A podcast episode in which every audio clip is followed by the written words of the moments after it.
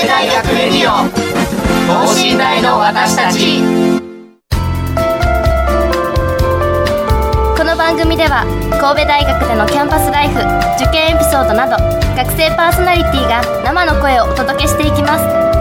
大学関係者による大学の最新情報イベント情報もお伝えします。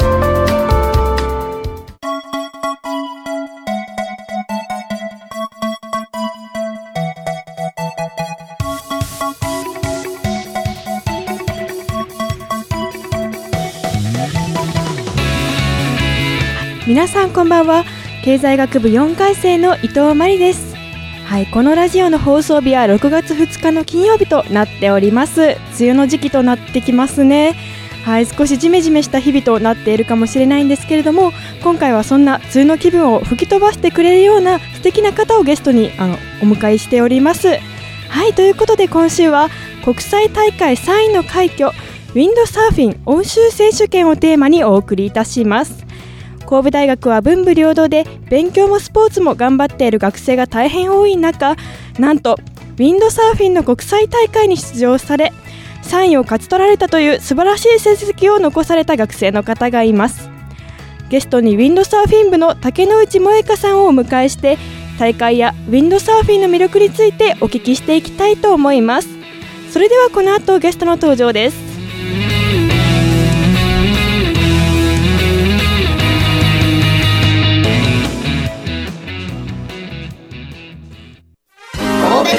レディオ。等身大の私たち。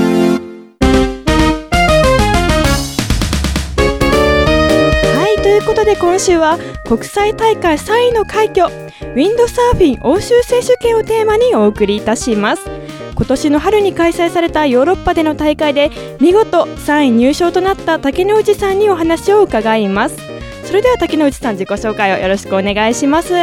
お願いします。お願いします神戸大学理学部惑星学科3回生の竹之内萌香です。はいよろしくお願いしお願いますします。竹之内さんおめでとうございます。ありがとうございます。はい素晴らしいですね本当に。いろいろともう270名ぐらいというふうに調べたんですけれどもその中で3位ということで本当に素敵な成績を残されて今までの努力が実ってよかったなというふうに思っております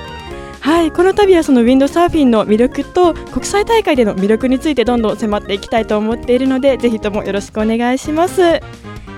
ということでウィンドサーフィンなんですけれどもはい。マリンスポーツだとは思うんですけれども実際どんなスポーツなのか教えていただいてもよろしいですか？はい。ウ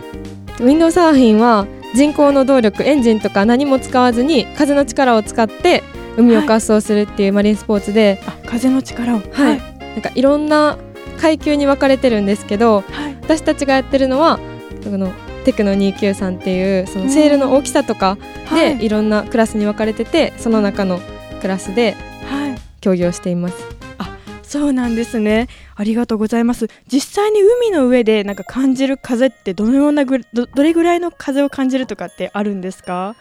そうですね。日によって違うんですけど、うん。風が弱い日は本当にもう全く風がない日とかも海に出て、て、そういう時はそのさっき人工の動力がないって言ったんですけどその分自分たちでひたすら漕いで漕ぐことによって風を起こして、もうずっと筋トレみたいな感じで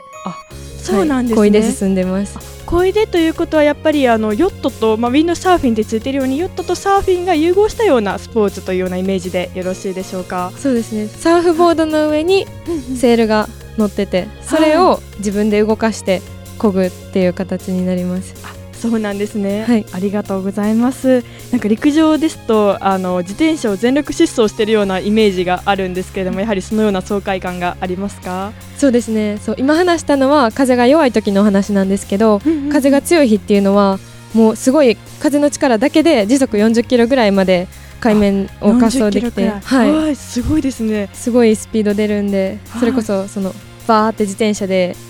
坂からら下っていくようなそういう風の感じとかスピード感がはい楽しめます。それを海の上で楽しめるというところで、はい、ありがとうございます。そんなウィンドサーフィンなんですけれども、竹之内さんにとっての楽しみ方や魅力ってどんなものがありますか？でそのさっき言ったみたいにやっぱりその風自体とか波とか風を感じれる自然の変化とかそういうのをにすごい敏感になるっていうのが一つあって自然相手の競技ってよく言われるんですけど自然相手っていうよりも自然を利用してそれの中で共に楽しむみたいなそういう感覚が得られるのがこのスポーツのいいところかなって思います。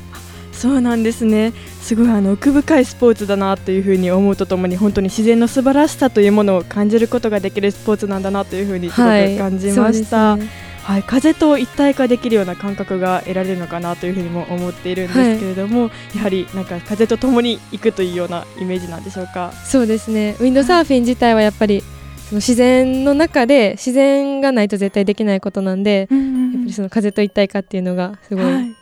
いい表現だなってあありがとうございます。はいはい、まあ、そんなそのウィンドサーフィンの魅力を語っていただいた竹之内さんなんですけれどもウィンドサーフィン部にその入部したきっかけについて教えていただきたいなというふうに思っております。はい、えっと私高校までは陸上部で、その全然マリンスポーツとかやったことなかったんですけど陸上部だったんですね。はい、はい、で大学に入って、今までと違うこと新しいスポーツに挑戦してみたいなって思って、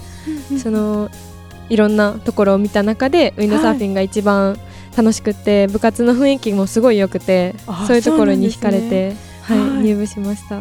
そうだったんですね。なんかそのウィンドサーフィン部というとやはり海事科学部の方が多いのかなというふうなイメージがあるんですけれども、ね、先ほどのお話ししている中で理学部というふうにお聞きしたので、はい、そのような理学部の方とかも多いようなイメージなんでしょうか？いや私だけですね理学部。の一、ね。はい、人で、はい、やっぱ開示の人が多いしその新刊とか、はい、その先週まで新刊やってたんですけど、はい、その中でもやっぱり海が好きやからっていうので開示の子が多いのは多いあ多いですね。あそうなんですね。あの竹内さんは理学部やけど海がすごく好きでというふうに思ったんですか？そうですね。海も好きやし、はい、個人種目なんですよウィンドサーフィンって。その、はい、ヨットやったら2人乗って2人でやるとか、は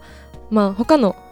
球技とかやったら団体のグループでやることだと思うんですけど、はい、ウィンドサーフィンはボードがあってもう自分で漕いでっていうその個人競技なところもあって、そ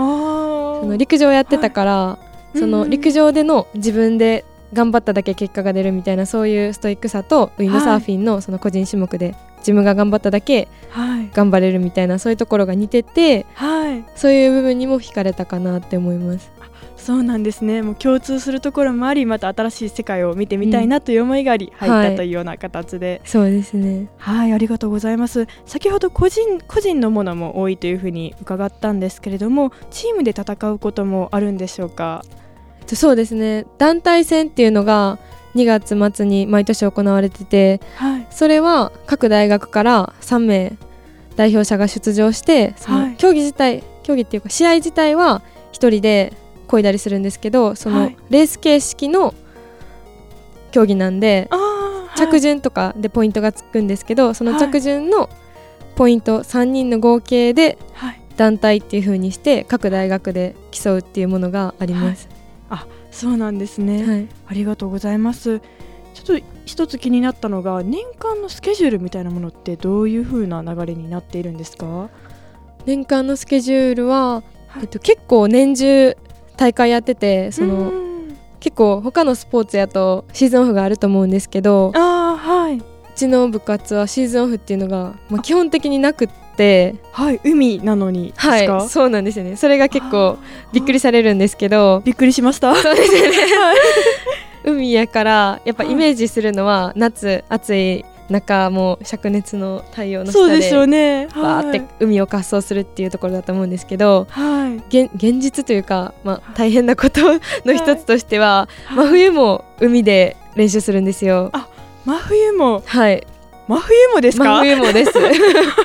せん2回言ってしまいましたけど、は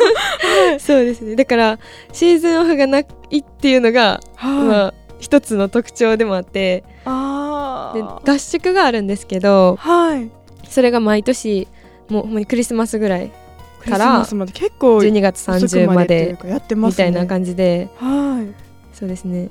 で結構年中月2とか多い時は大会あって、はい、その大会に向けてもう常に練習してるっていう感じで。あですとやはりその、まあ、基本練習としては週2回だけどそれに加えて大会に向けてあの自分で練習していくというような形になっているんですね。はい。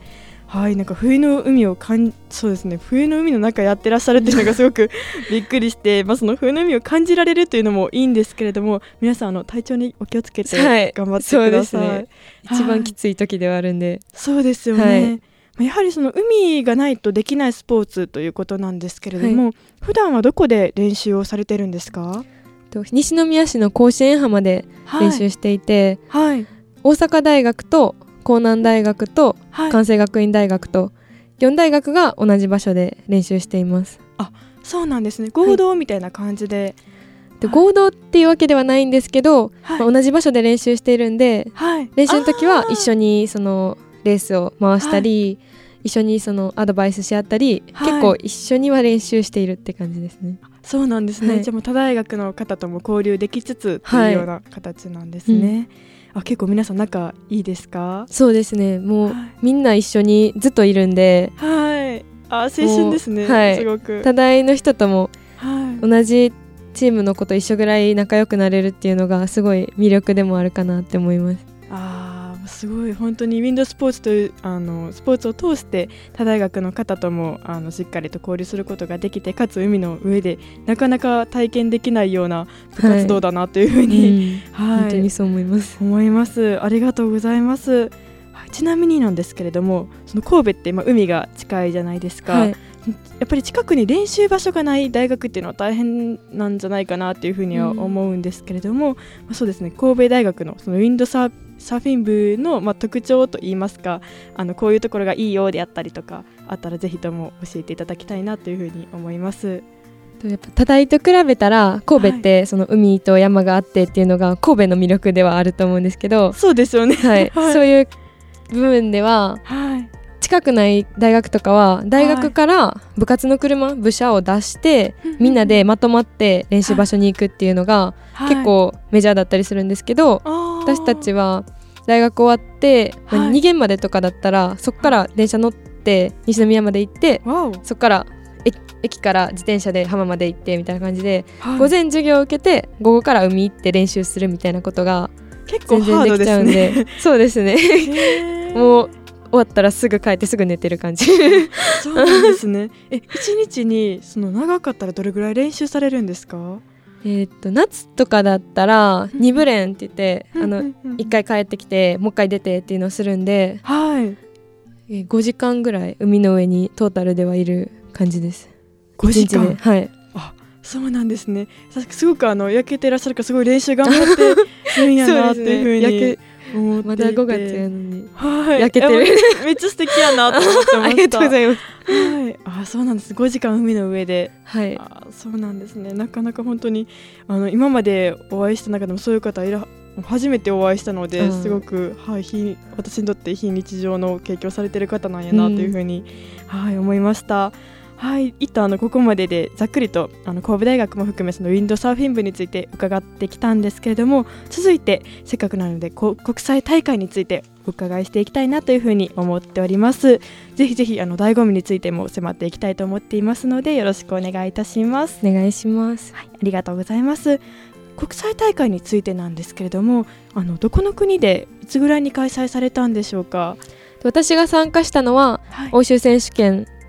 っていうものなんですけど今年はイタリア北部にあるガルダ湖という場所で開催されていて、はい、毎年4月の初めにヨーロッパのどこかの国で開催されてて、はい、来年はハンガリーらしくていろんなところでそうなんですね、はい、エストニアとかそういうところでもやってたりいろんな国でいろんな国でされてるんですね、はい、そうですね。あそうなんですね。ちなみにイタリアではやっぱり、えっと、地中海とかでされてたんですか？いや、えっと、地中海じゃなくて、はい、北部にある、えっと、イタリアの本当に一番北のところなんで、はい、アルプス山脈の南側っていう感じで内陸の湖でやってました。内陸の湖？あ湖でされてたんですね、はい、そうですね。なんか海じゃない、はい、海で基本やるスポーツなんですけど、はい、湖でやることも結構あって、はい、日本だと琵琶湖と浜名湖とあ琵琶湖と浜名湖で。はいよく行って大会とかあって。あ大会もそちらの2つが結構メインに結構多いですね。あそうなんですね、はい。あじゃあもう大会であったり合宿もそちらでされてるんですか？合宿も、はい、夏は琵琶湖で冬は浜名湖で去年はありました、はい、ああ大会になれるためにもというような形になってるんですねありがとうございます。ちなみに国際大会についてなんですけれどもすごくあの規模が大きすぎるイメージがあってどのどのような大会なのかっていうのがちょっと概略がパッとつかめないんですけれども、うん、もしよければそこについても伺っていきたいなと思っております。はい。出場者は中学生から大学生まで。今年の大会だとあはい。ちっちゃい子も多くて、ね、はいそうですね。可愛らしいですね。可愛いですね。めっちゃ可愛かったです。そうですよね、はい、で16カ国から、今年は270名が参加していて、はい、でもその人たちが全員一緒にレースするわけではなくって、はい、その先ほどもいたんですけど、はい、セールの大きさとかいろいろその大きさで階級みたいな感じで分かれてて、はい、その中の私はテクノ293の8.5のセールっていうまあちょっと難しいんですけど、い、ろいろ分かれてる中のその階級クラスに出場しました、はい、あそうなんですね。セールというと法のことですか？あそうですそうです。法の大きさがいろいろあって。はい、はいこの大きさで少しあの変わってくるというようなはいあそうなんですね。その中でしっかりと見事サインを勝ち取られたということで、はい、270名の中からやはりあの長年されてきたと長年されてきた方もいらっしゃる中で大学生から初めてあのすごく見事勝ち取ったというところが本当にすごいなというふうに思っておりましてその大会までにあの行われていた練習であったりとか心構えってどのようなものがあったんですか？えっと練習はやっぱりまあみんなと一緒に普通にやってるんですけど、それに加えてやっぱりちょっと一人やと不安やったから、はい、全然練習とは別なんですけど、はい、イタリア語を勉強してました。あそうです、ね、練習じゃないんですけど。あでも大事な一環だと思います、はい、イタリア語も勉強されつつ大会に向けてというか。話せましたか？なんとか。ちょっとだけはい。あすごい進歩ですね。そうなんですねあじゃあもう日々のあの筋トレであったりとかあの体力作りに加えて、はい、あのせっかく世界あ国際大会に行くということでイタリア語も勉強されてたということなんですね、はい、日頃から結構国際関係といいますかそういうところに目は向けられてたんですか？そうですね。ずっとヨーロッパに行ってみたくて、はい、でやっと行けたっていう感じなんですけど、すね、はい、いろいろ。取り組んだウィンドサーフィンで、うん、はい、行くことができた。いろんな国行きたいなってずっと思ってます。そうなんですね。あ、よかったです、本当に。はい、あ、では、その国際大会で、あのサインを勝ち取られたということで、率直に感想を伺いたいなと思います。はい、もう本当に嬉しいとしか。はい、嬉しいです。本当に嬉しいです。そうですよね。本当にかっこいいなと思って、もう心からもおめでとうと、すみません、あの、おめでとうございますというような。ありがとうございます。ことを思っております。はい、やっぱり、はい、あ、どうぞどうぞ。その3位っていう結果を残せたこと自体も嬉しいんですけど、うんうんうん、結構大会の時コンディションがすごい厳しくて、はい、そのアルプスの南のところって言ったじゃないですか、はい、だからそういうこの春って全然あったかくなくって寒そうですよね、はい、確かに。もうなんなら大会3日目に雪が降ってきて、え？で春なのにですか？あそうですそうです。でなんかもう次の日とか行ったら、はい、山山に囲まれてるんですけど山の上もすっごい雪積もってて、はい、えこんなに寒い中海出るみたいな感じの状況やったりとか。え日本ではなかなかない状況です、ね、ぐらい寒かったですね。あ、まあ、それもあの冬も海をきちんと走っておられる あの経験とか、きちんと練習が生きてくるというようなところだとは思うんですけど、うんね、やっぱりそんな中でも緊張されたんじゃないですか？しましたね。やっぱりその初めての場所やしその何よりも言葉が通じないっていうのが結構大きくって、はい。まあ、通じなくはないんですけど重要なアナウンスとかも英語でされるしあと選手同士で会場でコミュニケーション取る時とかも、はい、普段の日常会話の英語じゃない使わない言葉じゃないですかその競技のことって、はい。なかなかの専門単語みたいなものとかもよく使われると思うので,、はい、ね、言い回しとか全然わからんかったりあと、はい、そもそも会場やから、はい、なんて言ってるか全然わからんかったりその普段日本語やったら問題ないことが向こうに行ったら、もうどうしたらいいかわからんみたいなことが何回もあって、そういうのが結構大変でしたねそういうところ本当になかなか普段経験しあのしっかりと練習していても新たな場であのしっかりと実力を出そうと思ったらその中でしっかりと耐え抜かれたっていうのがすごいなと思います。サバイバルでしたね。本当ですよね。はい、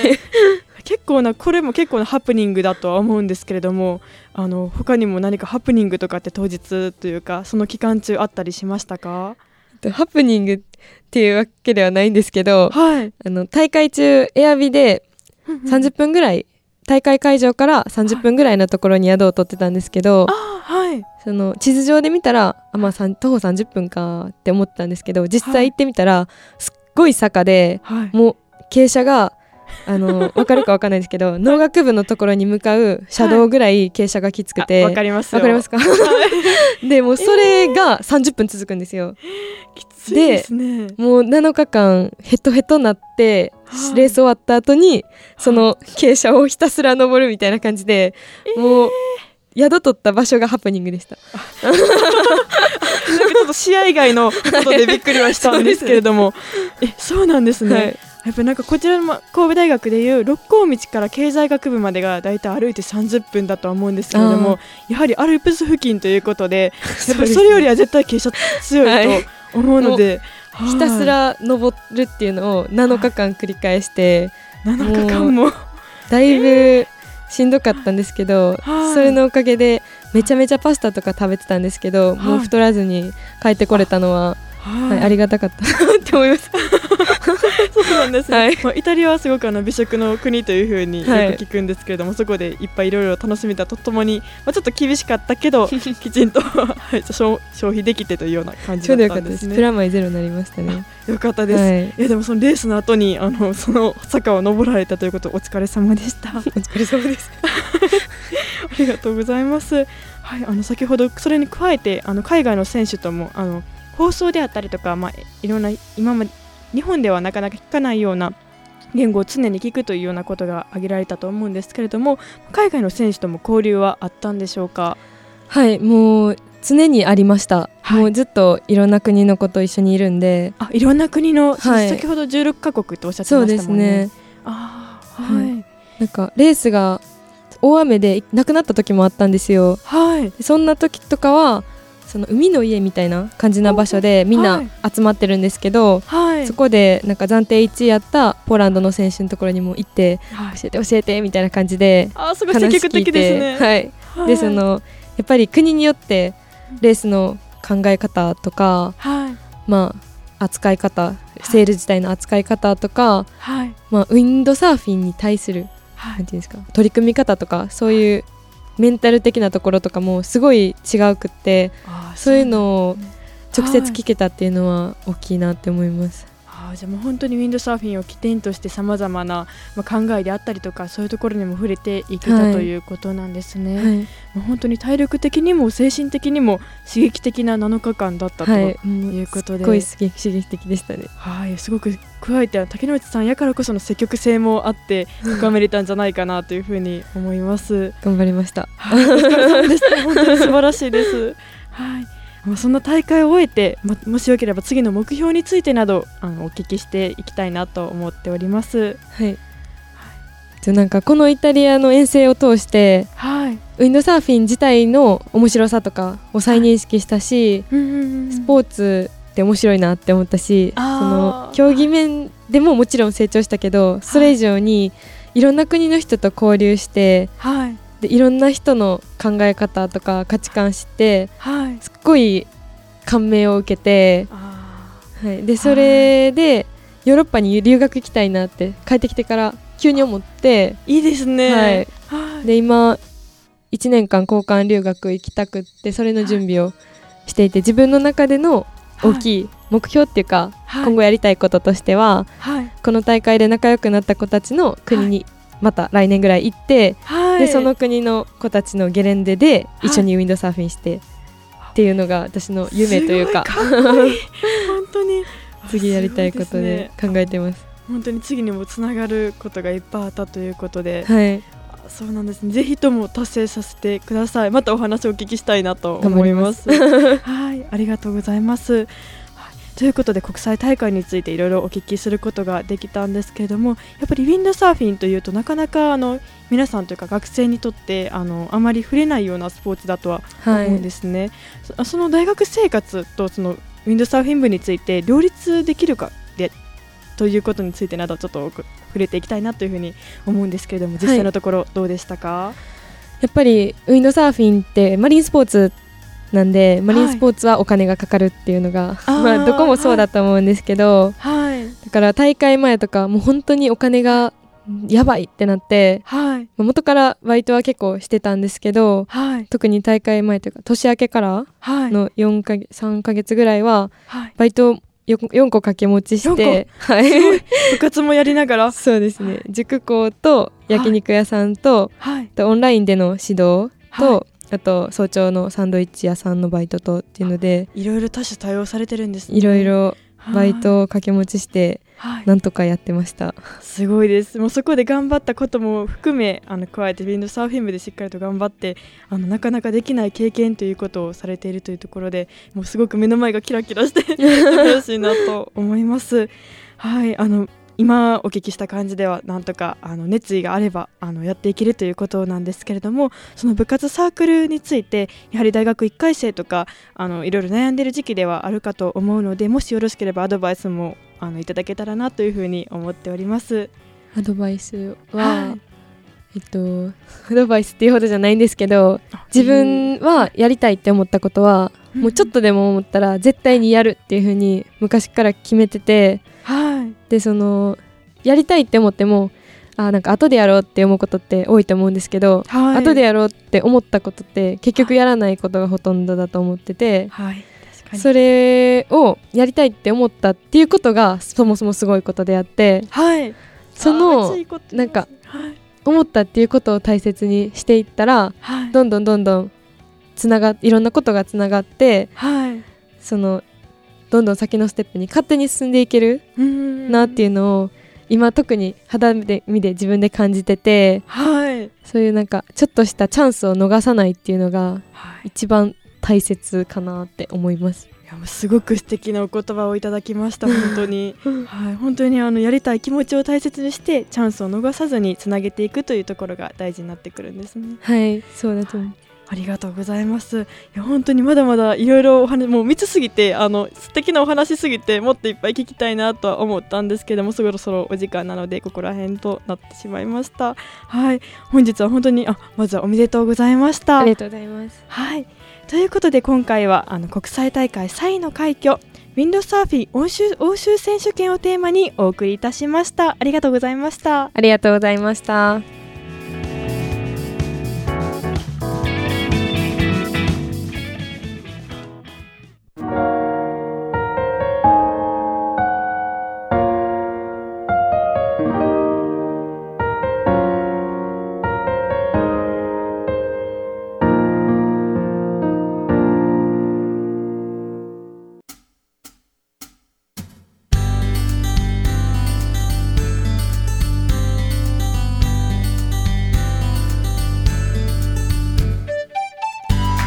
いうことで今週は国際大会3位の快挙ウィンドサーフィン欧州選手権をテーマにお送りしました。はい、ゲストの竹之内萌香さんをおあのお迎えしていろいろお話をお聞きしました。